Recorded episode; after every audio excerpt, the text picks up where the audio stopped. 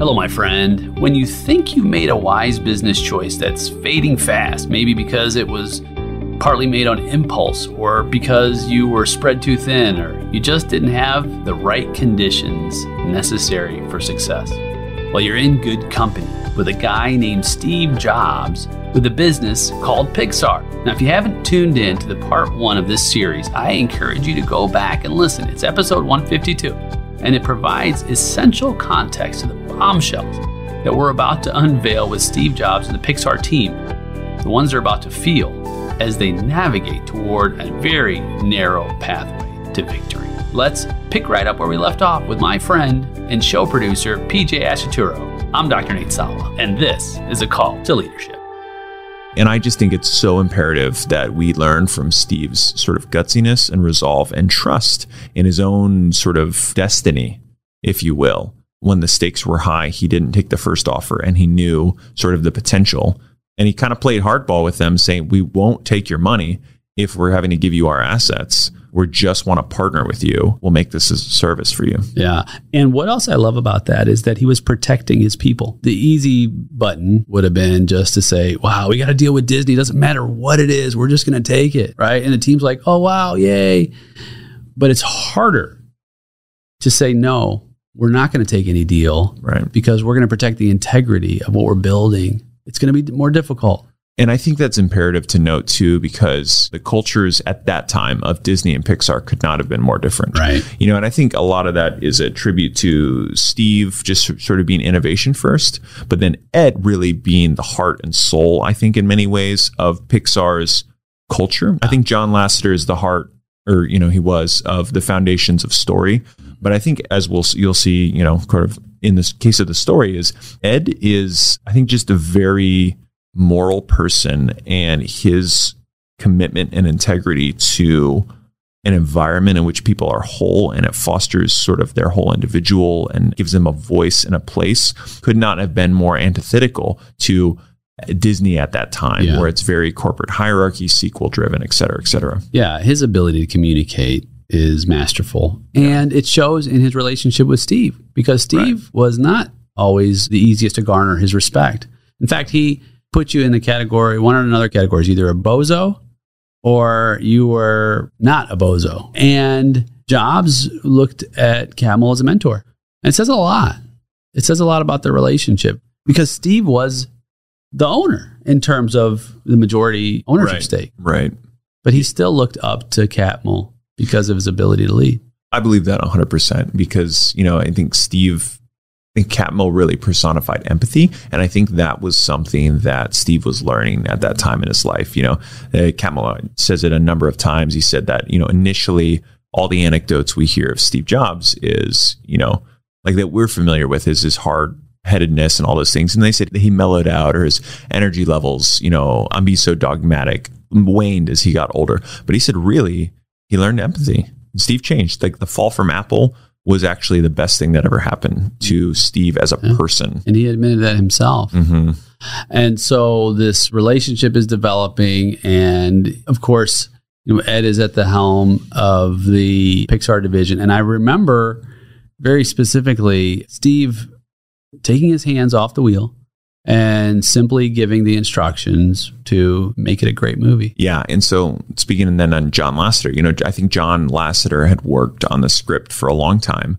And I would imagine they actually started with Toy Story because there's sort of this term in animation that's called the uncanny valley, where if something looks human like, but it's not, it looks very weird. Like if something looks like a stick figure, you're like, oh, it's a person. And then if it look at any of the humans in Toy Story, they look unnerving. They're uncomfortable. So they realized, I think also like they couldn't actually do a movie about humans. It would feel a little too weird. But then there's obviously then the playful sort of, well, I've never heard a story told from the toys point of view. So it was innovative. Right. Well, and it didn't go smoothly, at least for a long time. Of course, as you said, Jobs was hard hitter just as much as Michael um, Eisner. Eisner and blowouts in some of these meetings. Right. And so very two very big egos and duking it out. And of course, you've got Catmull and uh, Lasseter in some of these meetings as well. And they're like, okay, what's happening here? And Disney wanted to run the show. They did. Yeah. And even with the script. And actually, Disney told them, you know, like Andy's kind of in the first draft of Toy Story, Andy's really goofy and he's silly and he's kind of not taken seriously. So Disney told them, we want more of a gritty, darker Andy. And then they changed the script to, they want a gritty, darker Woody. And so the second draft of the script they brought back was Woody like being so jealous of Buzz that he threw him out the window and he was like the most unsympathetic character. And right. Disney shut the production down. They were saying, we're not giving you any more money until you fix this. And like John was like, if you just let us trust our instinct, we wouldn't have done that. But then for like three months, like all they did was worked on the story. And then they kind of came back with actually this really good synthesis because I think Woody is a, a really complex character in that he's really likable. He's charming, but he falls sort of his Achilles heel was he's jealous because he didn't have to make space before for right. being second best. And yeah. that's why it's relatable. That's the heart of the film. Yeah. yeah, yeah. Well, I love how there was real true possibility that this was not going to happen at all. If Disney shuts the production down because they're not satisfied with the output, it's over. Yeah. Just think about the stress. I mean, you're in filmmaking. Oh yeah, dude. the amount of parallels, like literally originally when I started making the movie, you know, I keep saying the movie we're working on, the script that I wrote, you know, two years ago was a live action movie. And then due to industry factors and just sort of new opportunities, it's worked out better to shift to an animated TV show, which is totally out of my forte. You know, I've been a live action filmmaker for, you know, 15 years. And it's crazy to kind of go through a lot of these parallel things with sort of figuring out the heart of the story, what's the animation process, and then managing sort of to some degree. So this has been a lifeline, this book. yeah. Well, and, and he's such an incredible writer too. I mean, yes. Catmull really he's so eloquent in his writing. And that's I think part of like just drilling down to creativity because creativity by nature is curious about the possibilities to overcome any obstacle. Mm. And so, you know, where the obstacle with Disney is there's also creativity to say, let's find a way. And that's the heart of creativity is let's find a way. And we often will maybe dismiss the possibilities when we are thinking too narrowly. Yeah, I think we do. And I think we think of these stories and we see all the successes and we discount the self doubt and failures. And then when we experience those same things in our life, we think like we're an anomaly or we're an imposter because we're having all these problems we had the visceral reaction to pain in our own lives, but we don't obviously know the pain of and self doubt of someone like Steve Jobs. You know, we just see the pleasure and the exultancy of them. Right. Yeah. No, no, no, that's it. And so let's see here. We're in the midst of this production, and what's happening with Ed is we're still selling these hardware, right? We're still what I think happened is when they started to strike the deal with Disney and sort of begin production on it, I think they realized that they need to actually shut down the hardware division and go all in mm-hmm. on this sort of new endeavor. And Steve, to his credit, sort of on a dime. Remember, I mean, at this point, he had sunk 50, 70 million dollars into, you know, a lot of this. On a dime, Steve said, we're dropping, you know, sort of the old business model and we're going all in on really Ed's dream that he had since he was a kid of making an animated feature with computers. One of my favorite details of the whole book was Steve's foresight into the kind of next plays. You know, we talk about almost like Game of Thrones, like politics slash sort of strategy in this. So here's what Steve Jobs predicted. He predicted that Toy Story would be a success and a phenomenal success. So much of a success that their current partnership and deal was that I'm not sure the specifics of it, but basically Disney would fund them the money and then they would get a portion of the proceeds. But I think their portion of the proceeds on Toy Story was relatively small to where it was mostly in Disney's favor because obviously Disney's investing and they're doing the distribution. So Jobs said there's an opportunity for us to be 50 50 partners with Disney on subsequent fields because he knew that if Toy Story was a success, Pixar would become a threat. Truly, if Toy Story became a huge hit and Disney only has a three picture deal with them, then afterwards, Toy Story could be their rival and eventually oust Disney. So Eisner, of course, would be incentivized to work with them on creating a deal. So the only way they could get a 50 50 partnership going forward is if they partnered up half of the cash it takes right. to produce these movies. And these movies, I'm not sure the exact cost, but you know, it's in the tens of millions, probably 30 plus for Toy Story, probably Right. probably more in the 50. I mean, these days it's like 150, which they didn't have. which they did not have. Enter Lawrence Levy, who Steve recruited, who he knew from the old Apple days, and to work on the IPO.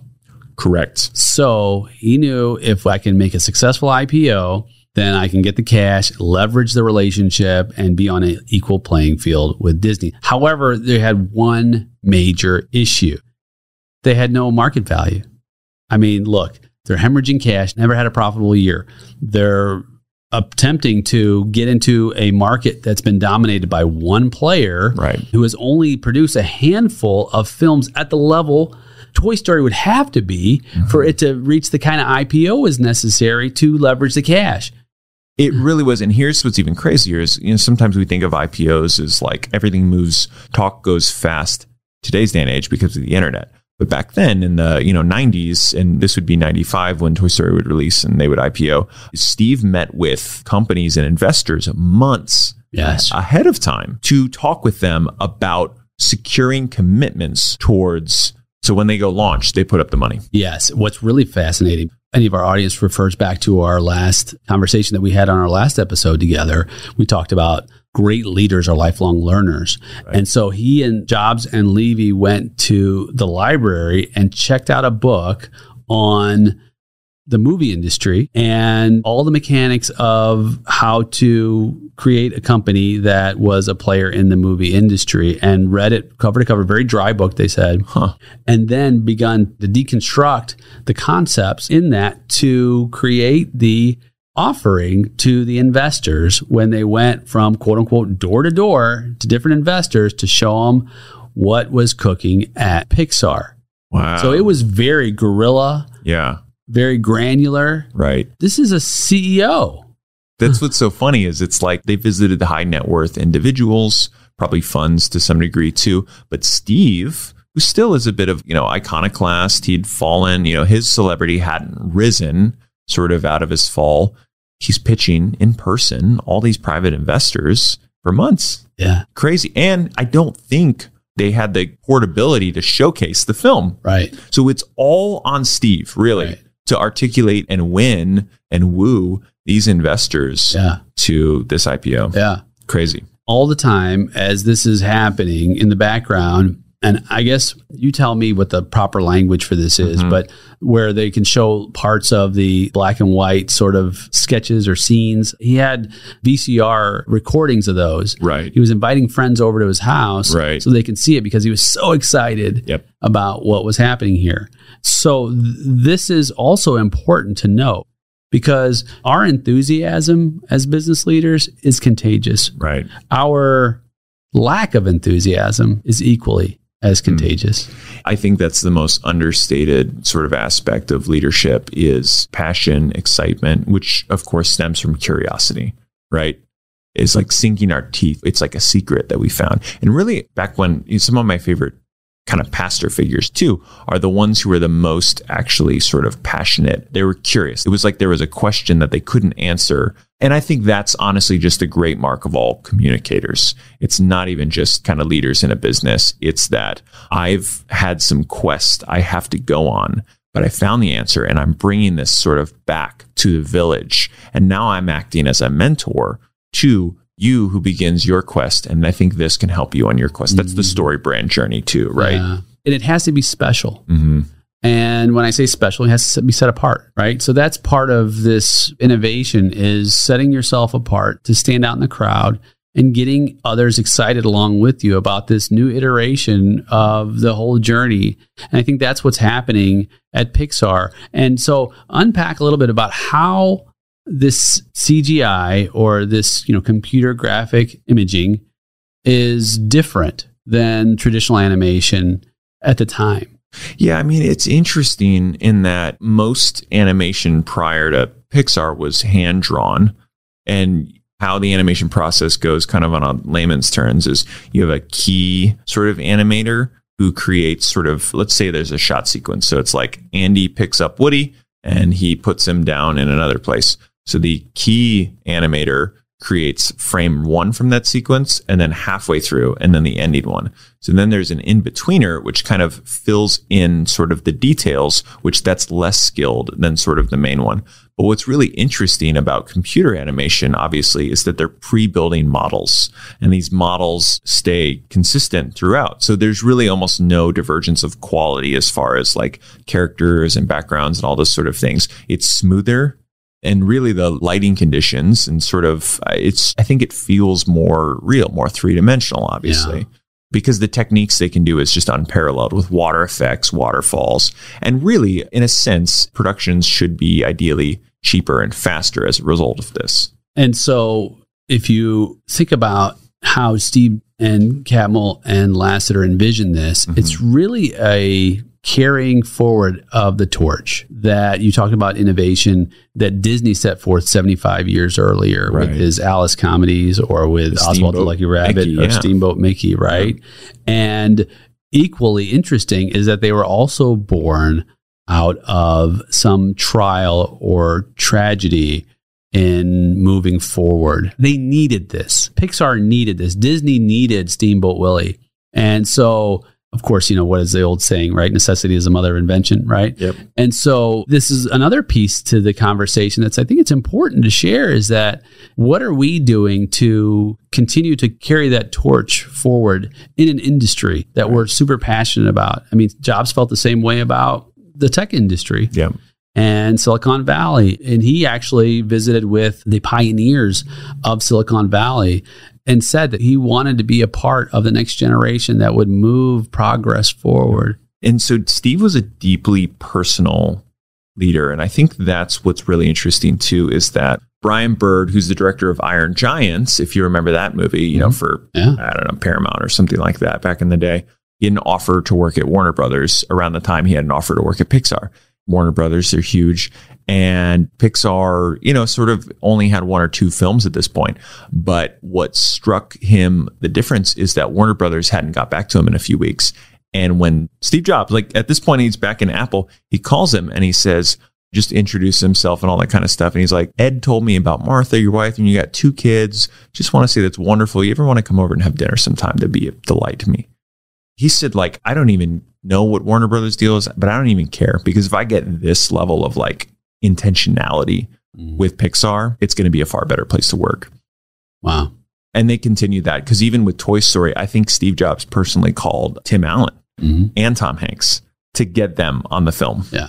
Which is another, again, this is a repeat of what Walt was doing to get people mm-hmm. on Mary Poppins or get people in any one of his movies. He was personally involved in the recruitment aspect of these A players, these key people. Right. And I think that speaks to us today. Right. And we've got to get out of our ivory tower mm-hmm. and we've got to get on the street and get involved in whatever capacity our genius zone best lends us to right. reaching our goals as a team. Yeah. Yeah. I think that's imperative. I also think it goes to show that, like, the human connection, the human touch, I think because most people oftentimes are so not lazy, but like we take it for granted. And so it stands out all the more when we do that personal touch. Like actually how we sort of got a callback from our parent company is because I was at this big crypto conference and I noticed that everyone was just dropping off business cards at their table. And I was like, you know what? That just seems so lame. I'm going to bring a bunch of food. So I just, I'd like dropped all the conference stuff. And for like, I went out across town, got insane amount of jugs of water, Cuban sandwiches, all these kind of stuff. And I brought back and I just tried to hand it out to each individual team member, shake their hand, let them know, you know, love what they're doing, would love to connect sometime. And sure enough, you know, they call me a month or so later saying, I don't remember anyone. I didn't call them back, but I remember the water. Mm-hmm. It makes a difference. Yeah. Stand out in the crowd. Yeah. And that's ultimately what Pixar was attempting to do, mm-hmm. which was, again, it was a monumental feat. Right. Your first time out, by the way. no track record in making movies. Right. And the release with Disney. So Disney had a lot to risk too. Oh, know, yeah. Oh, be, I mean, yeah. I mean, fair. with Snow White, it was same thing. I mean, it was the first actually full length animated movie ever. That's crazy. Yeah. And knocked it out of the park. But was it stressful? Yes. Were there tons of naysayers? Absolutely. Right. But the approach of creativity. I mean, even the hand drawing of how the body movements were and studying real people and how they mm. moved and his animators and teaching them and being involved in that process very directly Right. and encouragingly and helping and getting the right. I mean, he had to get his brother to help get the money. I mean, there's all kinds of things going on, right? To help make this real. Yeah. I say this at the risk of sounding sometimes too spiritual. I say that every film is a prayer in the sense of I think that all of it's like a hope for the world because we have a message kind of embedded in every film. But then I think that every film that actually gets made is a miracle mm-hmm. because there's a thousand factors that are- have to go right that are entirely outside your control. Yeah. And it's the same way in business too. Like we think oftentimes, you know, we hear the term, which I hate, be honest, everything is self-made billionaire. There are no self-made millionaires. Like no one exists in a silo. No one raised themselves. No one, you know, had all like we're affected by all these outcomes we can't quantify. And another term I hear is hindsight's 2020. It's not. We don't know. we have a through a foggy mirror, we see the past, much less the present. We see so little. And so I think that's where it's just all about gratitude for the confluence of stars aligning to get us to the very moment at which we are. And to hope that that just kind of continues in the future if we continue to set our mind to it and work really hard Yeah. on this. Yeah. And that's exactly what's happening in 1995. So, setting the stage for what's going on. So now it Toy Story releases. Yeah. And it's a number one box office hit. Yeah. Yeah. And so it's exceeded expectations. At the same time, Steve Jobs is in a room and getting ready to do the initial public offering because Right. that was the deal, right? Yep. If Toy Story was a hit, they launched the IPO, see what happens. And wisely, they staged it a week after to kind of let the sort of news and hype Mhm. and clout of the film. So, really great timing on there. And it IPOs for $140 million, which was the biggest IPO of 1995. Yeah. Crazy. Yeah. So he walks into a room next door and makes one phone call. Yeah. Yeah, he makes a phone call to his buddy, the Oracle owner, and Larry Ellison, and says just three words: "I did it." and what he was saying was he became a billionaire. Yeah. That's when he became a billionaire with the ownership of the stock. It wasn't Apple Huh.